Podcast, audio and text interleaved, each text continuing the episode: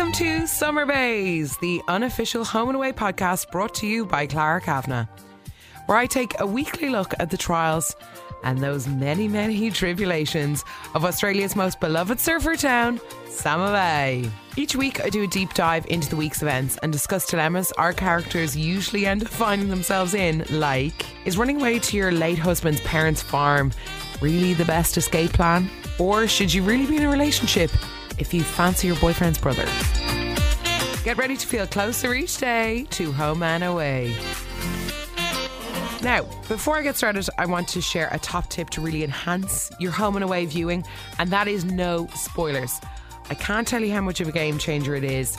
Just when the episode ends, press pause, don't look at what's coming up next, don't read spoilers online. Try it for one week and see how you get on, but it will definitely change your viewing experience to the max. It's honestly the best trick in the book.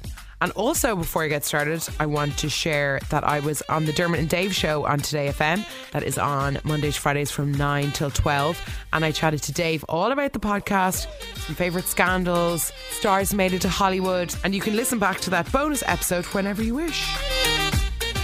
Well, it was quite an explosive start to the week now, I must say. We have the lippy, spicy Amber bursting onto the scene, leaving a lot of people in her wake a punched Colby being one of them. But when she first came into Salt and alludes, to put it politely, to the fact that um, Dean and herself has some history, it forces Dean to tell Ziggy about his past with Amber, that he just come out of prison and his thing with Willow had kind of fizzled out and he just kind of wanted to be with someone. And Ziggy gets all uppity about it.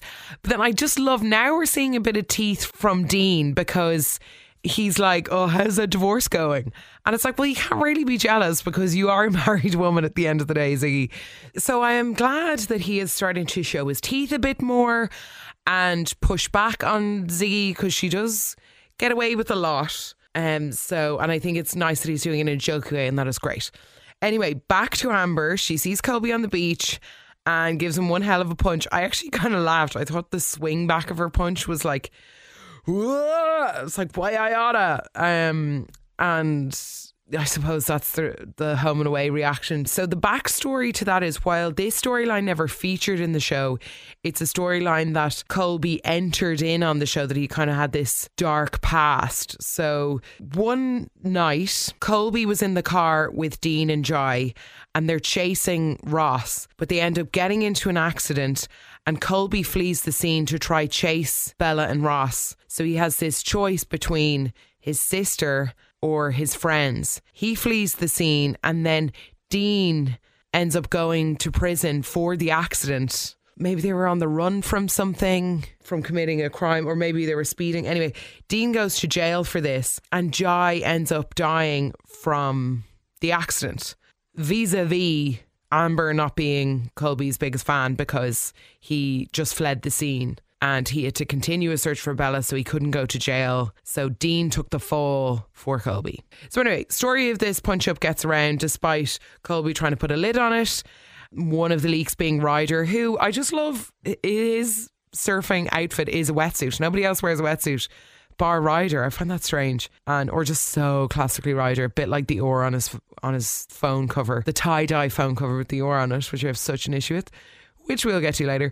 But it is good. This bit with Amber is kind of good for Ziggy and Dean because it's brought up the fact that Ziggy knows nothing about Dean's past. And Dean opens up saying Amber was part of the worst time of my life. And there is no history. Like, you're no need to be jealous. Ha ha ha. Go get a divorce. but anyway, the news of the punch up gets around. Bella finds out, bit of a face off in the surf club. Love a good face off in the surf club. So I, I just feel like for as mouthy as Amber is, John points out to her that like you can't really hide from anyone here. You like, you know, if you're not getting on with someone, they're going to find you and try sort it out. So Amber is served with a whole host of people. Colby does it twice, Bella, Willow, and Dean. So it kind of forces Amber to think about things differently. I do love the relationship and the dynamic between John and Amber. Obviously, John loves a good gossip sesh. So when he gets one in the gym to distract her from training him, he's all in. And while he is terribly annoying. He is a good one for advice. And I think, are they like the man and woman version of each other in a way? Because you have like, they're both mouthy. They don't take no messing from nobody. It's almost as if like Amber is his like long lost daughter or something. I do really appreciate them. And also when John fires her, she refuses to be fired. Sorry, back to the issue at hand though. I do appreciate why Amber is so annoyed and even though Colby says he's sorry, he's not looking for forgiveness, but he is kind of hammering the point of like, I had to save my sister. And she's like, You chose to walk away. So you can understand why she'd be a bit cagey on any of this and why she'd probably be regretting that she had hounded John for this new job. But I don't understand. So Willow said that, like, soon after the accident, her family did a runner. They went off the radar. They weren't on socials anymore and they completely kind of went off the grid. So for Amber to be annoyed that they're all friends with Colby without really knowing any of the facts is a bit strange. And I don't really know why she'd be all uppity about that. But anyway, no entrance into Home and Away is ever that smooth sailing. So there has to be a bit of grit before they slot into real life. But with a good old phone switcheroo trick for Mr. John Palmer, it kind of forces Amber back to the scene of the crime and he's trying to get her to talk to Dean or Willow or anyone just to kind of kind of try sort things out. But I think the real key turn happens with Dean. So he's kind of been able to say to her, no one could have predicted what happened. And Colby's the one who has to live with it. But you can either choose to carry it and live in the past. But how's that working out for you? And fair play to you, Dean. That's a fabulous point. Now, in true home and away fashion, they never like dwelling on the past. They always have to move forward. Maybe it's an Aussie thing, I don't know. But it does get her to think things differently. And after this, then comes a chat with Colby, being like, I don't expect you to forgive me. I don't expect anything. Just know that I'm sorry but you don't have to hate the others. Now, the only person though who I think there's unfinished business with is Bella. They kind of leave things a bit on a bit of a I'd say they have one or two more conversations to get with because they're look, they're both sisters who love their brothers very much. So I feel there's unfinished business there. But anyway, Amber takes Colby's advice in Don't Hate the Others and she has a gal's night out in Salt. I just love when there's these going out scenes or people getting a bit crunk and having a good time and loosening up. Like, you know, there's a lot of like gym scenes and beaches and surfing but like we've rarely get the old going out. So loving what Amber's bringing to the table here. And um, I just love how much Willow let her hair down. Drunk Willow is amazing. Um, the way she's like, oh, let's not wind it down, let's wind it up. Just very good. And we haven't seen that side of Willow in so long. So, anyway, I just love seeing Willow with her hair down. It's very funny. I also love how they incorporated Zig Zig Ah when talking to Ziggy. How has nobody used that nickname before? No, it's not the da- David Bowie caricature. It's a Spice Girls reference, maybe. That's what she was named after. Who knows? and she's just so gassed, slagging them about their medieval sound system and feeling like her old self. So I'm delighted because of all the crap she's had to go through with Jasmine. I'm glad that she could just, you know, blow off some steam and have some fun. So that is great.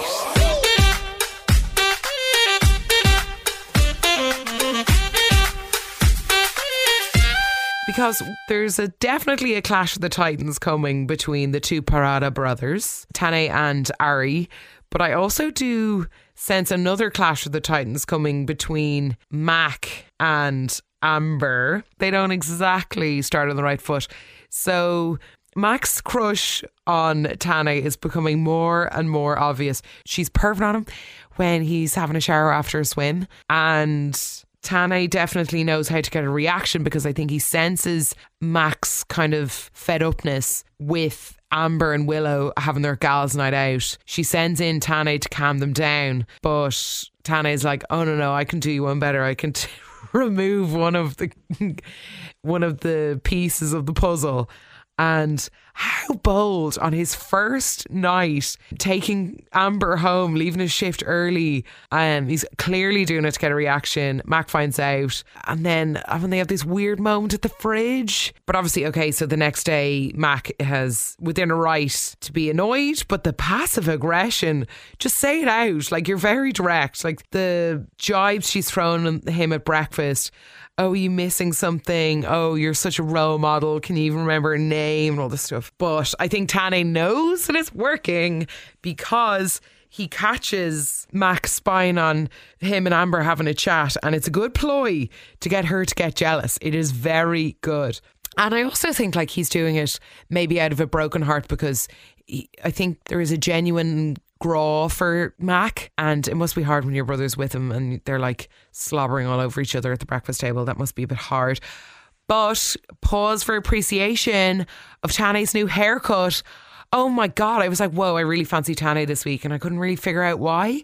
It's a much sharper hairdo. It's co- totally opened up his face. I am absolutely loving it. I do. He's too muscly. He looks a little bit like blown up. But God, it, that hairdo has changed everything. Oh, really, really fancy him now. Damn it. But anyway, I do think though, leaving your first shift to go have sex with a customer is definitely a fireable offence. And but I think Mac is like being so ratty and telling him off all the time, like that whole thing with the mocktails.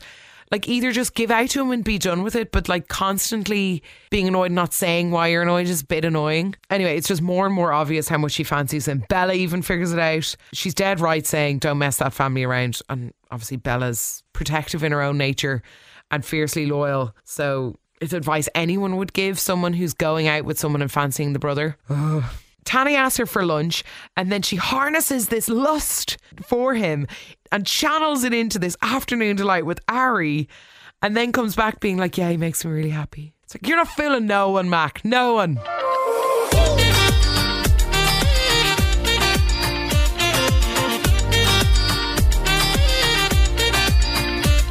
Rattle through a few smaller storylines that we had this week, starting off with Marilyn and John. So, Marilyn starts the week off feeling trapped. And Leah's like, oh, maybe John is just digging his heels in to keep you around. And then they can't get another carer because he's basically kicked every one of those out. But luckily for everyone, Amber barges back into John's life and refuses to accept her sacking, which is great. But then Marilyn then has to adjust to not having a job, saying like, "Oh, change is hard," and I think she feels a bit lost or rudderless or something. She went from being as like full time carer to nothing. But what annoys me is like you've asked for this, and now you're kind of refusing to go home and feeling like a stranger and constantly thinking you're a burden. And it's just you feel like now you've like no job to do and you're not needed. So kind of where does that leave you? But that's something that you wanted. You can't say you feel trapped and then say, "Oh, I want to feel wanted." Because that just doesn't make any sense. Side note when Dean and Ziggy bring John home, and Dean and John have this like very energetic spot at the house. And John is so overtly mean to Dean and only kind of referring to any kind of help that came from Ziggy. And I never knew there's just such ten like fun tension between the two of them. I haven't seen them converse in a long time and I just really, really enjoyed the sassy nature to that conversation. It was very good. And then we have Bella and Nick and their budding romance. Nick has Bella over for a date night and he's cooking this big meal. It turns out it was soup. Sorry, I just. I just love a sweet potato soup. It deserves a slagging. It honestly really does. And I just love Tane's like, yeah, my nephew goes all out. Bit of soup for you, Bella. He's actually quite funny. And he was kind of from all angles really good. Ari was even throwing them in some very good. But their day gets ruined by Amber and Tane, of course, which so obviously dire uh, so obviously Nick is in dire need for some help because he goes to Ryder for advice, which in turn gets even more slagging, which is so so funny. It's like while Ryder plans this like beautifully over romantic date, it just does not fit either of them their personality or kind of what normal dating would mean. Like Mac would love that date, but Bella not so much. And I think Nick just he gets very uh, like irrational when he gets a bit anxious or he gets a bit impulsive, shall we say. So Um, I really enjoyed the joke that's played on Ryder. He should he was deservedly. I think he was so innocent. Like he thought he did a great job, but I kind of wish they all jumped in the water. But anyway, yes. Speaking of Ryder, while it was a funny slaggy start to the week, it ended up being a sad one because he arrives home to to Evan's guitar and Roo's bags, which means that his dad Evan has passed away. So he kind of spends the rest of the week kind of coming to terms with that. Quite the silent storyline in him watching the videos of his dad on the beach, throws his phone, yes, the phone cover with the oar on it, so classically Ryder, throws it into the water and then like rushes back to get it and then miraculously saves it. But I thought it just felt like that that was going to be a storyline that he's lost all this stuff about his dad, but nobody finds out about it and he secretly saves his own phone and then order is restored. I just thought that was very pointless. But yeah, he's kind of handling it a bit funny because one moment he's playing the guitar, the next he's talking about the funeral, and but then he's still going to TAFE. So I feel like he's getting. It's going to take him a while to get his head around this whole thing, and even like the the shock of suddenly finding out you have a dad, then the shock of him having a terminal illness, and then the shock in which he left. So that's that's a lot for someone to take in. So we'll see how that one pans out.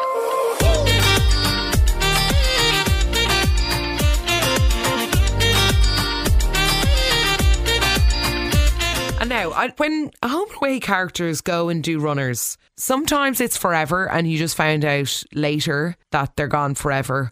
Or sometimes you kind of have a feeling that they're going to come back. With the Jasmine storyline, for a few days, I kind of thought, oh, she's fully gone. Then I kind of got a hunch because they kept talking about it. Willow's like furiously texting her, and Irene's calling her loads and getting more and more angry. So I was kind of like, okay, she's coming back. And especially when they mentioned the Shaws being Robbo's parents. So, of course, they're left in the dark. We just have Jasmine being like, hello, I want to be a little farm girl. And Wendy and Ian are asking no questions, obviously sensing that she's running from something. But when the gang back in Summer Bay find out that she's on, from a reluctant Justin and protective Justin, they find out that she's on compassionate leave from work. She hasn't left. But this only spurs on Tori's worry, despite the fact that she's gotten the AVO and despite the fact that Justin is like, You are absolutely on your own. Don't call me not supportive. I've been through this with you from day one. I'm only trying to protect you. So, and you would be like blue in the face with the Tori and Jasmine dynamic because Justin will only ever be on Tori's side. He's never going to be on Jasmine's side. Um, so anyway, Jasmine comes up with this grand plan of, yeah, I'm just going to live here I'm so much happier here. Why haven't I thought of this? Which is happening in tandem or in parallel with Tori wanting to go up to the farm, but Colby and Irene stepping in, going, no, no, we should go. So they arrive to the farm, get a warm welcoming from the Shaws, but not exactly from Jasmine. So we are on a cliffhanger for next week. And so Jasmine blasting off, being like, I'm fine. Why are you here? You're making me look crazy. I'm trying to get away and you guys won't leave me alone. You've no idea what I'm feeling. And they're like, Well, we do. So I am very much looking forward to what's coming up next week. The Jasmine storyline is a favourite of mine, but truth and time shall tell all. Can't wait to see where it goes. Okay, so that about wraps it up for me this week. If you like what you hear, I'd love if you could subscribe, rate, and or review if you have a second, but no pressure. If you want to get in touch, you can email summerbayspodcast at gmail.com. That bonus episode where I chat to Dave from Dermot Dave on Today FM is in the episode before this if you want to go and have a listen. And don't forget about the no spoilers. Just try for one little week and see. I'm telling you, it's a total game changer. Just don't look at the episode descriptions. Don't see what's coming up tomorrow on Home and Away, and next week on Home and Away. I'm telling you, I know how tempting it is, but it is so worth it. G'day, and I'll talk to you next week.